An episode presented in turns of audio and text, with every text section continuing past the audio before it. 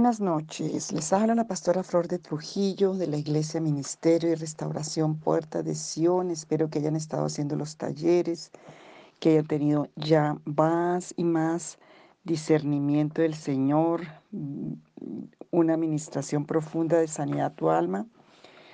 Y también quiero que miremos algunas reglas básicas que nos van a ayudar en el discernimiento.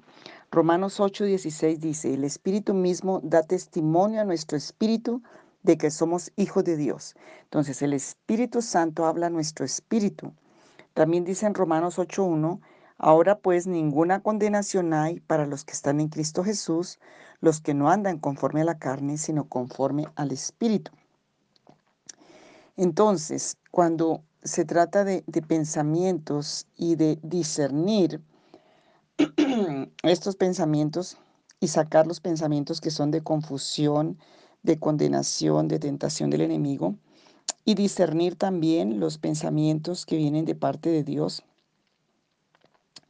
Em, y como vimos que hay argumentos en 2 Corintios 10, 4 al 6, que hay argumentos y pensamientos que vienen con altivez y se levantan contra Dios. Entonces tenemos que aprender a discernir. Primera de Juan 3, eh, voy a leerlo. Primera de Juan 3, 19 y 20. Primera de Juan 3, 19 y 20. Vamos a leer este, este, esta palabra porque hoy quiero que miremos algunas reglas básicas que nos van a ayudar y nos van a dar más libertad. Primera de Pedro 3, 19 y en esto conocemos que somos de la verdad y sí, perdón, en esto conocemos que somos de la verdad y aseguraremos nuestro corazón delante de Él. Pues si nuestro corazón nos reprende, mayor que nuestro corazón es Dios y Él sabe todas las cosas. Esta cita es muy importante, primera de Juan 3, 19 y 20. Dios conoce y Él habla nuestro corazón y Él quiere que tú aprendas a discernir, porque tienes la autoridad en Cristo también para echar fuera eh, esos pensamientos. Voy a dar como un ejemplo, espera, voy a mirar aquí un ejemplo que estuve buscando. Alguien perdió su billetera, ¿sí? Y tienes que pagar algo. Entonces el pensamiento es, el pensamiento normal sería, ay, no tengo la billetera y no puedo pagar. Pero cuando el enemigo ha tenido un derecho en el alma, puede venir un, pensamiento como, ay, dejaste la billetera, no sirves para nada, eres un fracaso. Allí hay algo que está dañado en tu alma y está afectando tu mente. La, lo normal y lo natural es, se me quedó la billetera y no puedo pagar la cuenta. Pero si a ese pensamiento de, viene otro que no viene de ti, ni el Señor, sino el enemigo, ay, se te quedó la billetera, siempre se te queda, eres un fracaso, ese pensamiento ya es un pensamiento obsesivo que viene de parte de Satanás y tienes toda la autoridad para echarlo fuera. Porque si es pecado, el Señor va a traer una convicción para arrepentimiento. Una vez que tú pides perdón, que te arrepientes, que lo haces, ya no tiene por qué estar esos pensamientos allí acusativos y condenativos y obsesivos. Esos vienen de Satanás y tenemos que distinguir entre la verdad y la mentira que hay en nuestra mente y sacar los pensamientos obsesivos porque esos argumentos y esa altivez se revela contra la verdad de Cristo y tienen que salir de nuestra mente. Entonces, em, espero que entiendan y que tenemos que empezar a, a desarrollar ese discernimiento para que podamos tener libertad y no dejarnos dominar de esos pensamientos obsesivos, ni el enemigo que se mete camufladamente a través de la mente y de pensamientos seductores para destruirnos. Entonces, vamos a mirar la primera regla, y lo primero que tienes que, entender y, discernir es, ese pensamiento viene como un silbido apacible y delicado que puedo eh, resistir si así lo deseo. Y mira y estudia, no vamos a mirar toda esa historia, pero vamos a mirar el caso de Elías. El, Elías esperaba que Dios le hablara en una forma y estuvo allá en depresión y estuvo encuevado y estuvo allí en una situación Em, y, la, y él estaba esperando que Dios le hablara. Además, había casi que peleado con Dios. Pero vemos que el pensamiento, la voz de Dios no vino ni en el terremoto, ni en el estruendo, ni con, ni con acusación ni condenación, sino que vino como un silbido apacible y delicado. Eso es lo que tienes que tener en cuenta en tu vida. Este pensamiento viene, me trae paz, me, eh, viene con silbido y apacible y da paz a mi alma. Esa historia de Elías está en Primera de Reyes 19, del 1 al 18. Él, por un pensamiento diabólico que vino de parte de Satanás a través de Jezabel, salió huyendo. Aunque había matado a todos esos profetas, había hecho una gran, gran obra y labor en el poder y en la fuerza de Dios.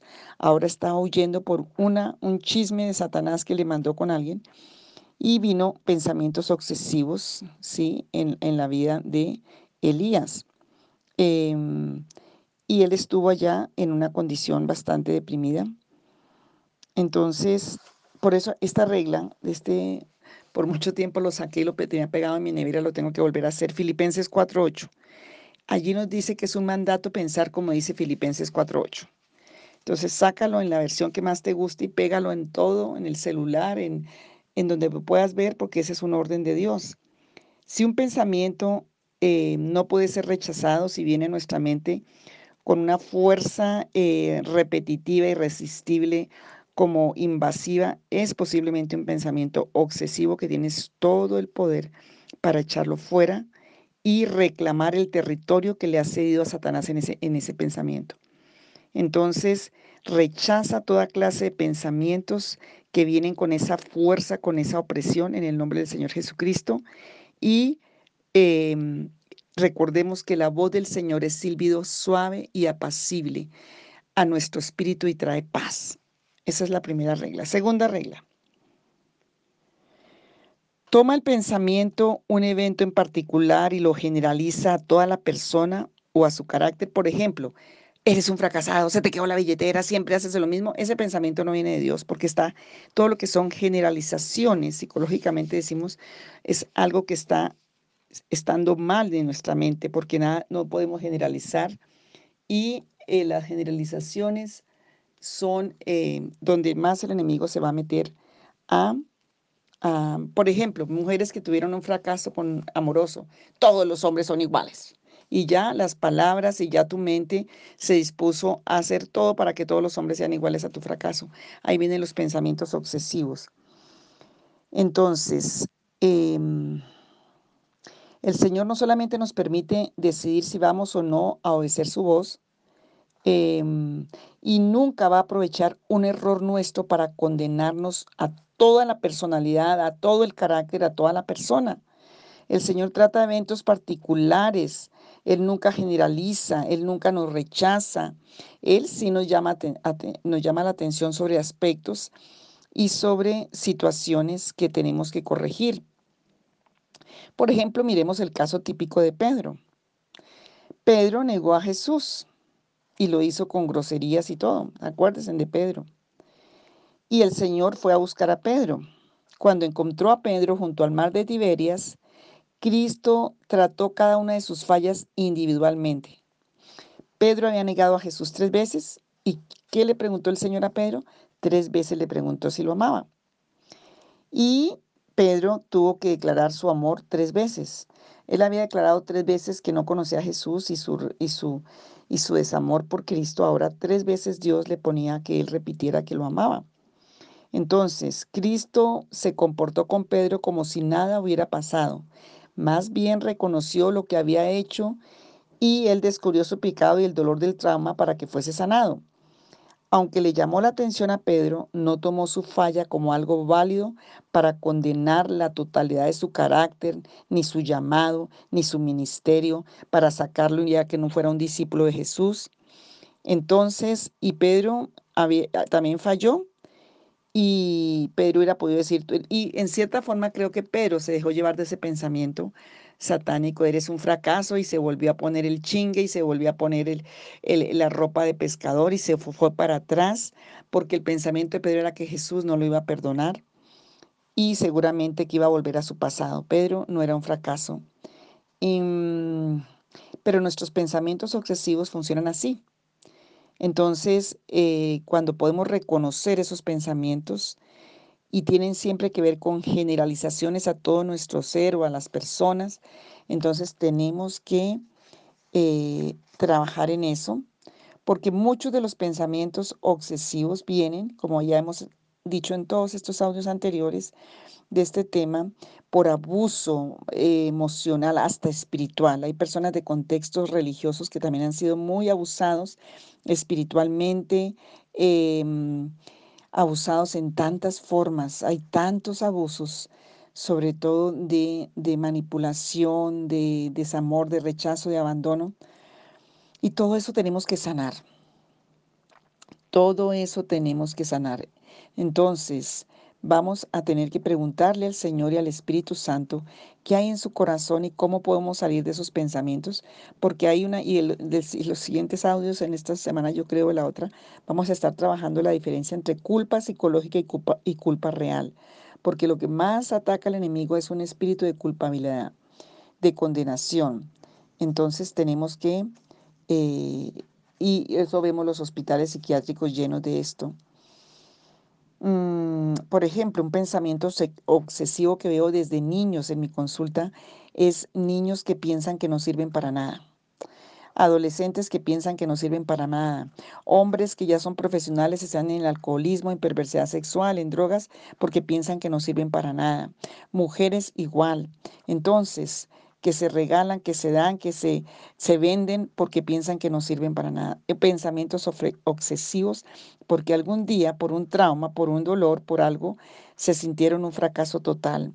Entonces, estos pensamientos van a traer depresión, van a traer maldad, van a traer mal y van a traer destrucción.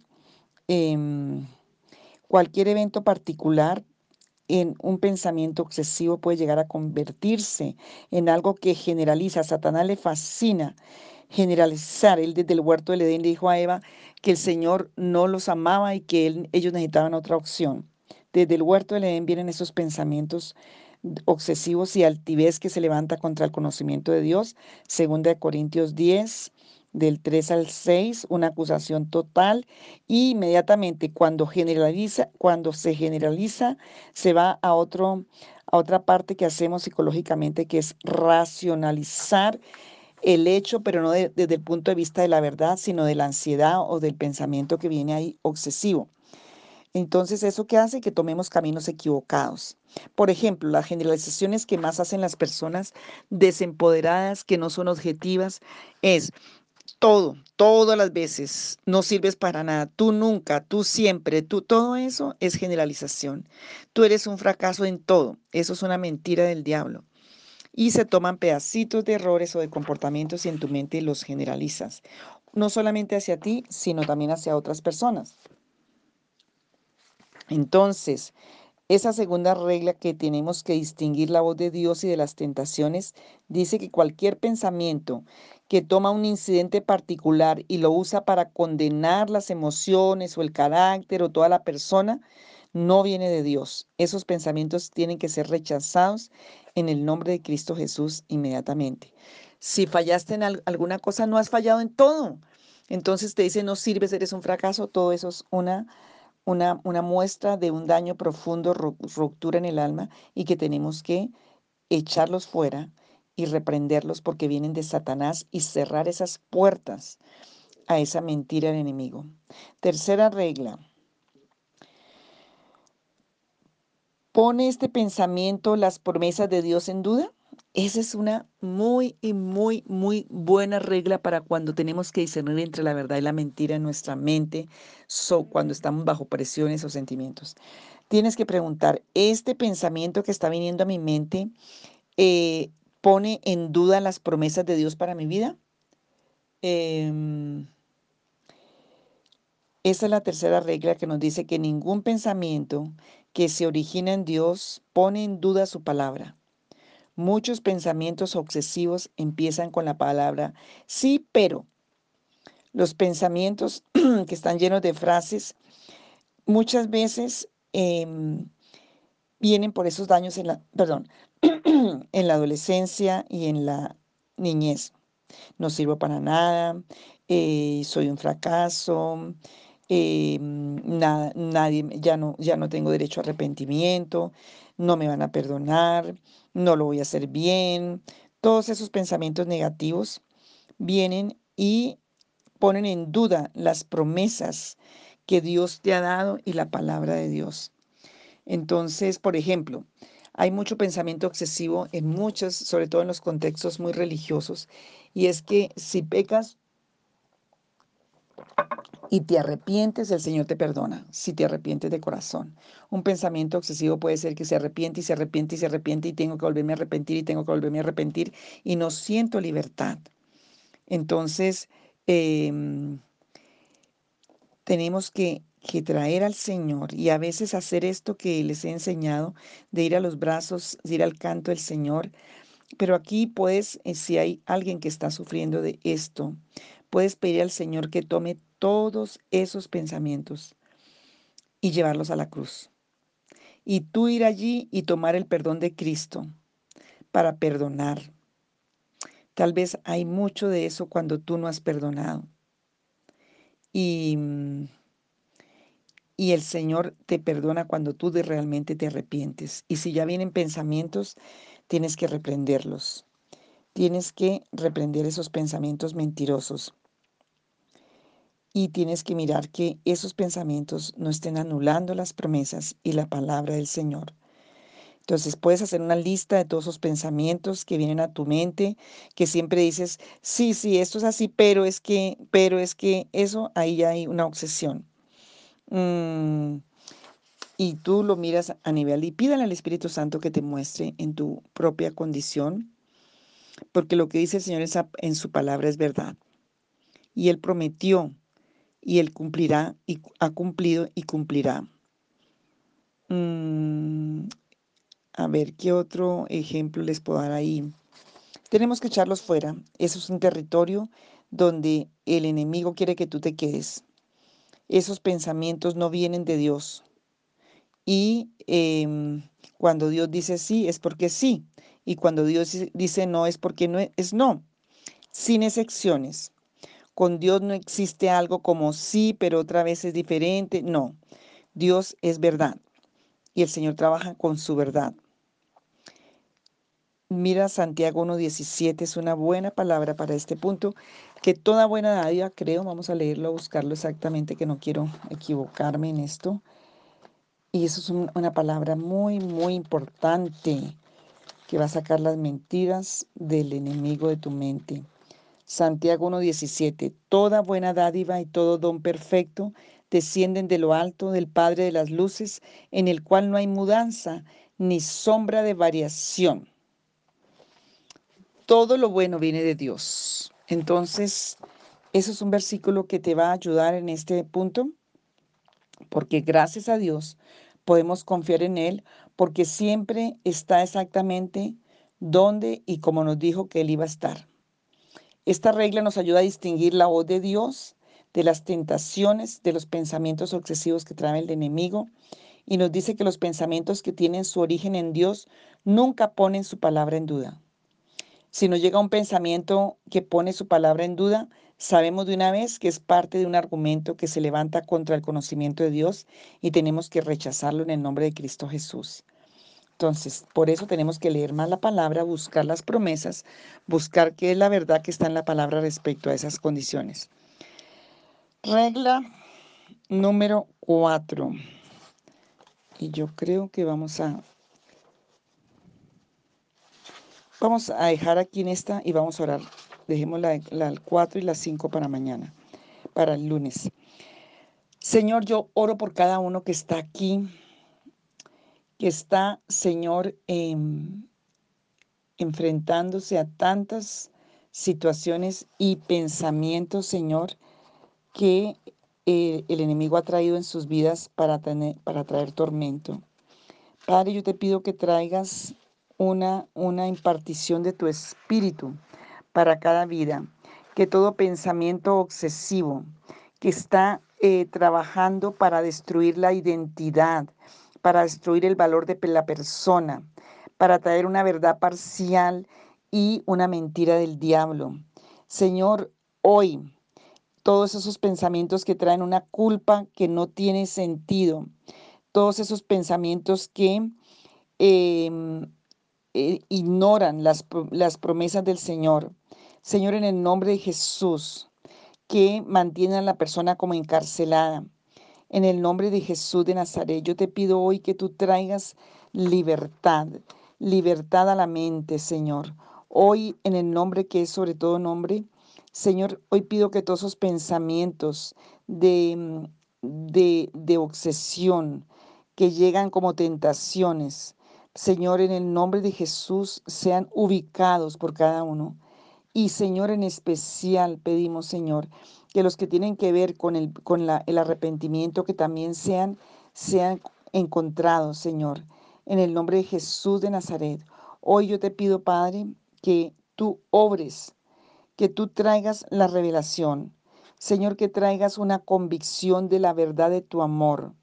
Señor, en el nombre de Jesús de Nazaret, que Padre Celestial, tú traigas esa, esa convicción, que los pensamientos de condenación, de destrucción, sean ubicados y que en el poder y en la autoridad de Cristo Jesús sean echados fuera de cada vida. Pídele al Señor, Señor, abre mi ser a ti.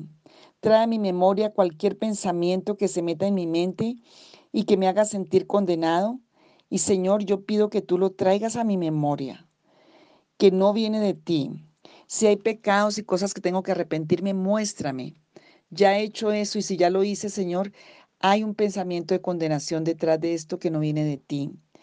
Permanece quieto y escucha los pensamientos y lo que el Señor te trae de esas listas de pensamientos de condenación. Empieza a discernir esos pensamientos. Coge una hoja de papel y anota todos los pensamientos que te hagan sentir condenados, condenado, condenada. No trates de explicar por qué estás pensando así, ni trates de racionalizarlos ni de generalizarlos. Sencillamente escríbelos como vienen a tu mente, sea cual sea el pensamiento absurdo que te parezca.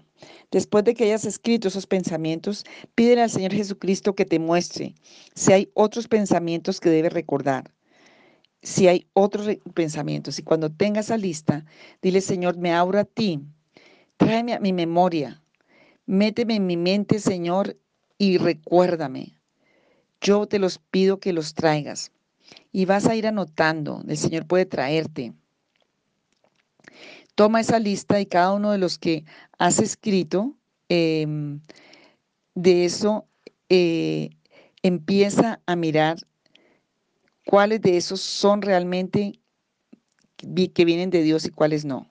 Por ejemplo, si eres un fracaso si me, y que no son de, de, lo que el Señor está diciendo en la palabra, entonces los vas a rechazar y los vas a echar fuera y los vas a, tomar la autoridad y vas a pedir que el Señor cierre esas puertas y em, que el Señor tome el control de esa área de tu pensamiento y de esa área de tu mente. Entonces, el Señor y el Espíritu Santo está ahí para ayudarte. Em, por ejemplo, tú no sirves para nada porque has olvidado em, tu billetera, en el mismo caso.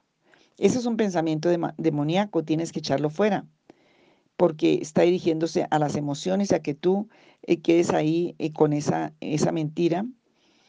Entonces, em, tenemos que tener la convicción en el Señor y eh, tener el, la palabra que es la que va a traer Em, y, esas, y, siempre esos pensamientos que van a atacar las emociones, tu valor como persona, tu dignidad, y no solamente la tuya. Si tú te los dejas entrar, tú vas a atacar a otros con esos pensamientos.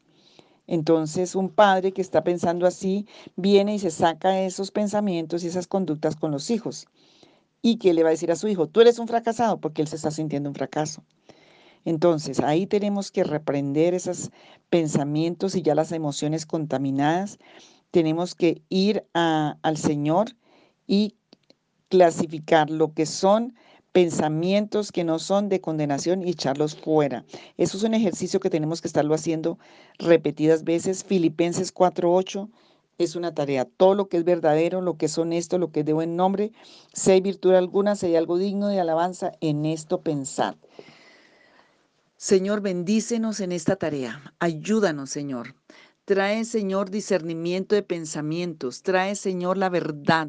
Mete esa espada, esa palabra hasta lo más profundo y sana, Señor, esta alma que ha estado rota, quebrantada con tantos pensamientos obsesivos que se han levantado como barreras contra el conocimiento de Dios, como se dice 2 Corintios 10, y llevamos esos pensamientos a la obediencia a Cristo, a la verdad de su palabra, reprendiendo y quitando todo lugar al enemigo y tomando el territorio de nuestra mente y de nuestras emociones, de nuestra voluntad y de nuestros sentidos, de nuestra alma, y entregándoselas al Señor Jesús. En el nombre de Jesús, amén.